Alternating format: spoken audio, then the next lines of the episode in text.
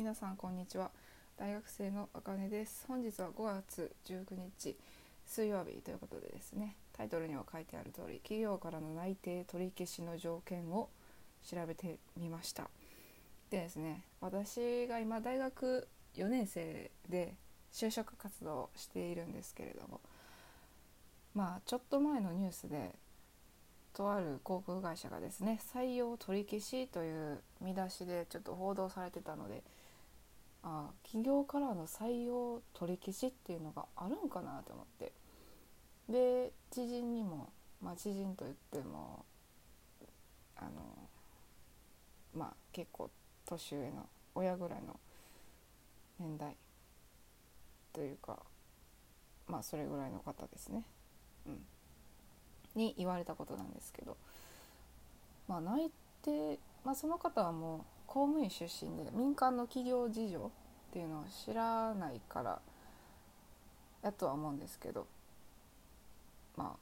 あないそういうニュースも知ってはったからこそ言われたのがその内定承諾書を出しても別の就就職もう探しておいた方がいいんじゃないみたいなことを言われてそれはちゃうやろと思って。反論できる反論するための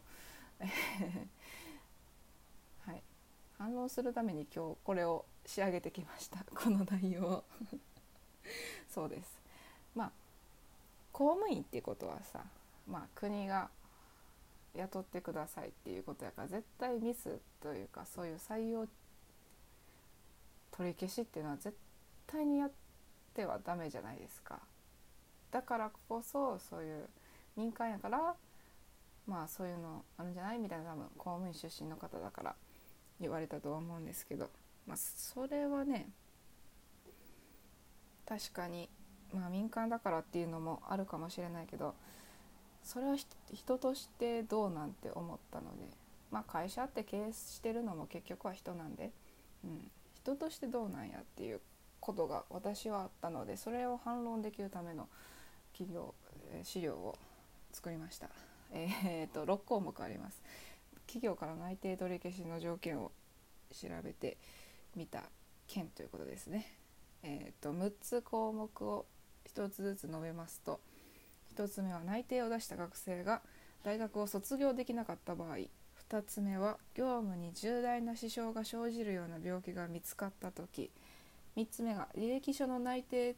内容等に嘘があった時、えー、4つ目は内定通知書や、えー、誓約書に記載した内定取り消し理由に該当した時、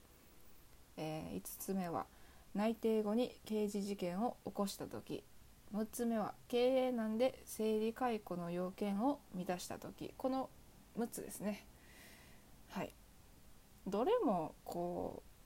う何でしょう正当な理由ですよね。まああのニュースさっき取り上げたニュースもなんですけどあれは実はですねあの採用中止なだけであって内定取り消しではないんですよね後々調べたところ。うん、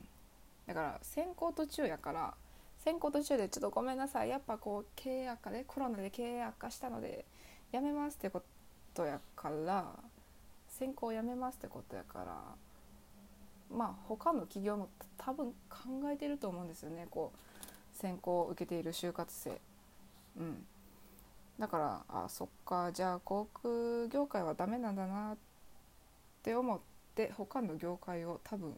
同じ時期に専攻を受けてると思うんですよね。まあ、航空、まあ、ほんまにキャビンアテンダントになりたいなりたいからこそ航空業一本っていう人も絶対いるとは思うんですけれどもまあ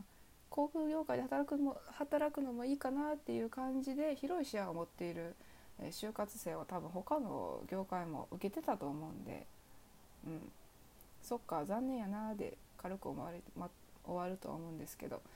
まあ、内定取り消しという誤った報道を一部の新聞会社が報道してたんですけど、まあ、それに関しては本当に誤った情報でして内定取り消しっていうのは内定を出した。つまりぜひ我が社に入社してくださいと言ってるようなもんなのでそれをやっぱやめますっていうのはちょっと人としてどうかなと思います。それやまあコロナやから多分予測がつくと思うんですよね。うん。やし有名企業やから絶対報道されるに決まってるじゃないですか。うん。だからまあネガティブな情報ほどねこう執着しやすいらしいんで人間って。そう。だから特に有名な企業やったらねああの会社かっつってすぐ分かるじゃないですか。だからそういうリスクもあるから内定取り消しっていうのはよっぽどな限りないと思います。でもでも私の身に起きたあの公務員出身の知人から言われた、えー、内定承諾をもらっても他の企業の選考に受けるのはやっといた方がいいんちゃうっていう発言に関してはちょっと私にとっては危ういなと思ったのでまあそれの対策としてはい、先ほど述べた6つの項目についてちょっと話していこうかなと思います。で1つ目は、えー、内定を出した学生が大学を卒業できなかった場合、まあ、これは当たり前ですよね。私もちょっと今やばくて後期のね必修科目を取るんですけど必修この必修を落としたら留年って思うとすごい悲しいですね。私大学あの私立の大学なんで学費も半端ないんですよ。高いんですよ。それを落としたら来年その科目だけしか受けないのに。1年間大学にまたおるってちょっと寒気がしますよね。しましたね。うん。まあそういうのも考えてですね。内定を出した学生が大学を卒業できひんかった場合、まあ、それはもう内定取り消しはまあ当たり前です。当たり前、まあ、これはもう、うん、取り消してもいい。はい、2つ目、えー、業務に重大な支障が生じるような病気が見つかった時ということですね。まあこれもそうですよね。本当に重大な支障が生じるような病気だと思います。まああんま私病名とか病気の種類とかあんま分かんないんですけど何でしょうねまあなんやろう例えばですけど運送業でこう必ず、まあ、運転運転手の採用として採用された時にあの私すぐにこう 何視界が悪くなるんですとかえ何何言ってんやろ自分。何やろ運転する時に必ず心臓がバクバクして倒れそうになるんですとか。あんま分かんないですけど心臓発作が起きやすいですとかかな？と思います。まあ、うん、本当によっぽどな病気じゃない限りは取り消しはないっていうことですね、まあ、これも企業から内定取り消しはいいですよ。はい。じゃあ3つ目は、えー、履歴書の内容等に嘘があった時。これもそうですよね、例えばですけどあの、極端やけどまあ行っている大学がまあどこどこででも履歴書に書いてたのは東大とか めっちゃ極端な意味やけど、うん、やばってなりますよね。見栄を張りたいから何々大学とかね。まあ大体は今のご時世そういうのはないと思うんですけど履歴書ってもう、うん、あんま書いてないですね。私も書いたのは書いたけどこう今はこうネットでこう送れるので、うん、とかそうやね、うん、っていうかもうインターンシップとか説明会も今ねズームというかカメラでそうやってるからその時に情報とか知れ渡ると知れ渡るんですよね。エントリーする時とか、うん、自分の今住んでる住所で休暇中の住所。まあ一人暮らしの方対象ですね。ほんで、まあ、大学名もそうだしその学部学科専攻もそうですし。まあ中にはねこうエントリーする時に会社によっては高校も聞かれます。そう。んでまあそこら辺の基礎な情報は言えますけどまあどうなんでしょうね。履歴書の内容等に嘘があった時まあ私が思いついた嘘はその 大学名を、うん、書き,、ま、書き間違えてはおかしいけど、うん、そそれぐらいかな。まあ嘘はダメですよっていうことですね、まあ、これも企業から内定取り消しはありでしょう。はい4つ目えー、内定通知書や誓約書に記載した内定取り消し理由に該当した時これちょっとグレーですよね。怖いですよね。内定通知書や誓約書にあでもそうやろな。私がもらった内定通知書はですねシンプルに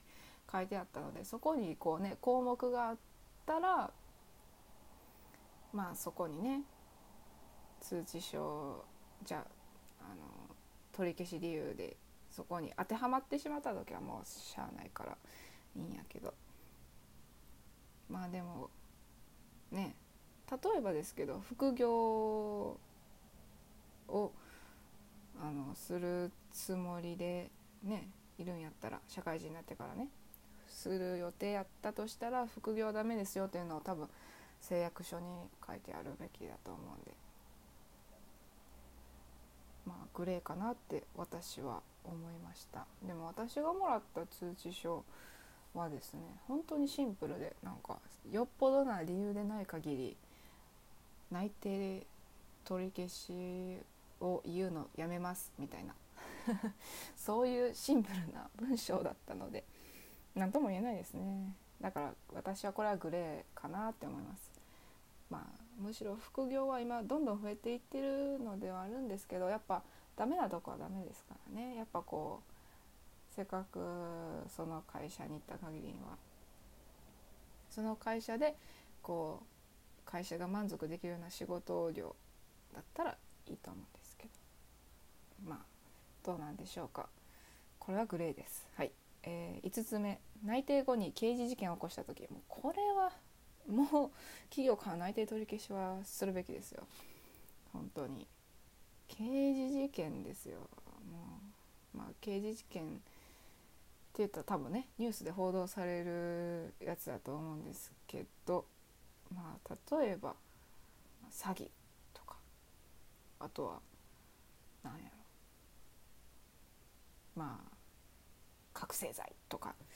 ああいうのはねやっぱよろしくないと思いますよ。やしこうねもう麻薬とかせっかく内定もらったけどこうそれで逮捕されるんやったら次入社した時に会社の名前も上がるじゃないですか。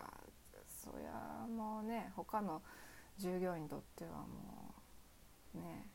悪徳でしかないじゃないですか。もうその人を採用したっていうのは。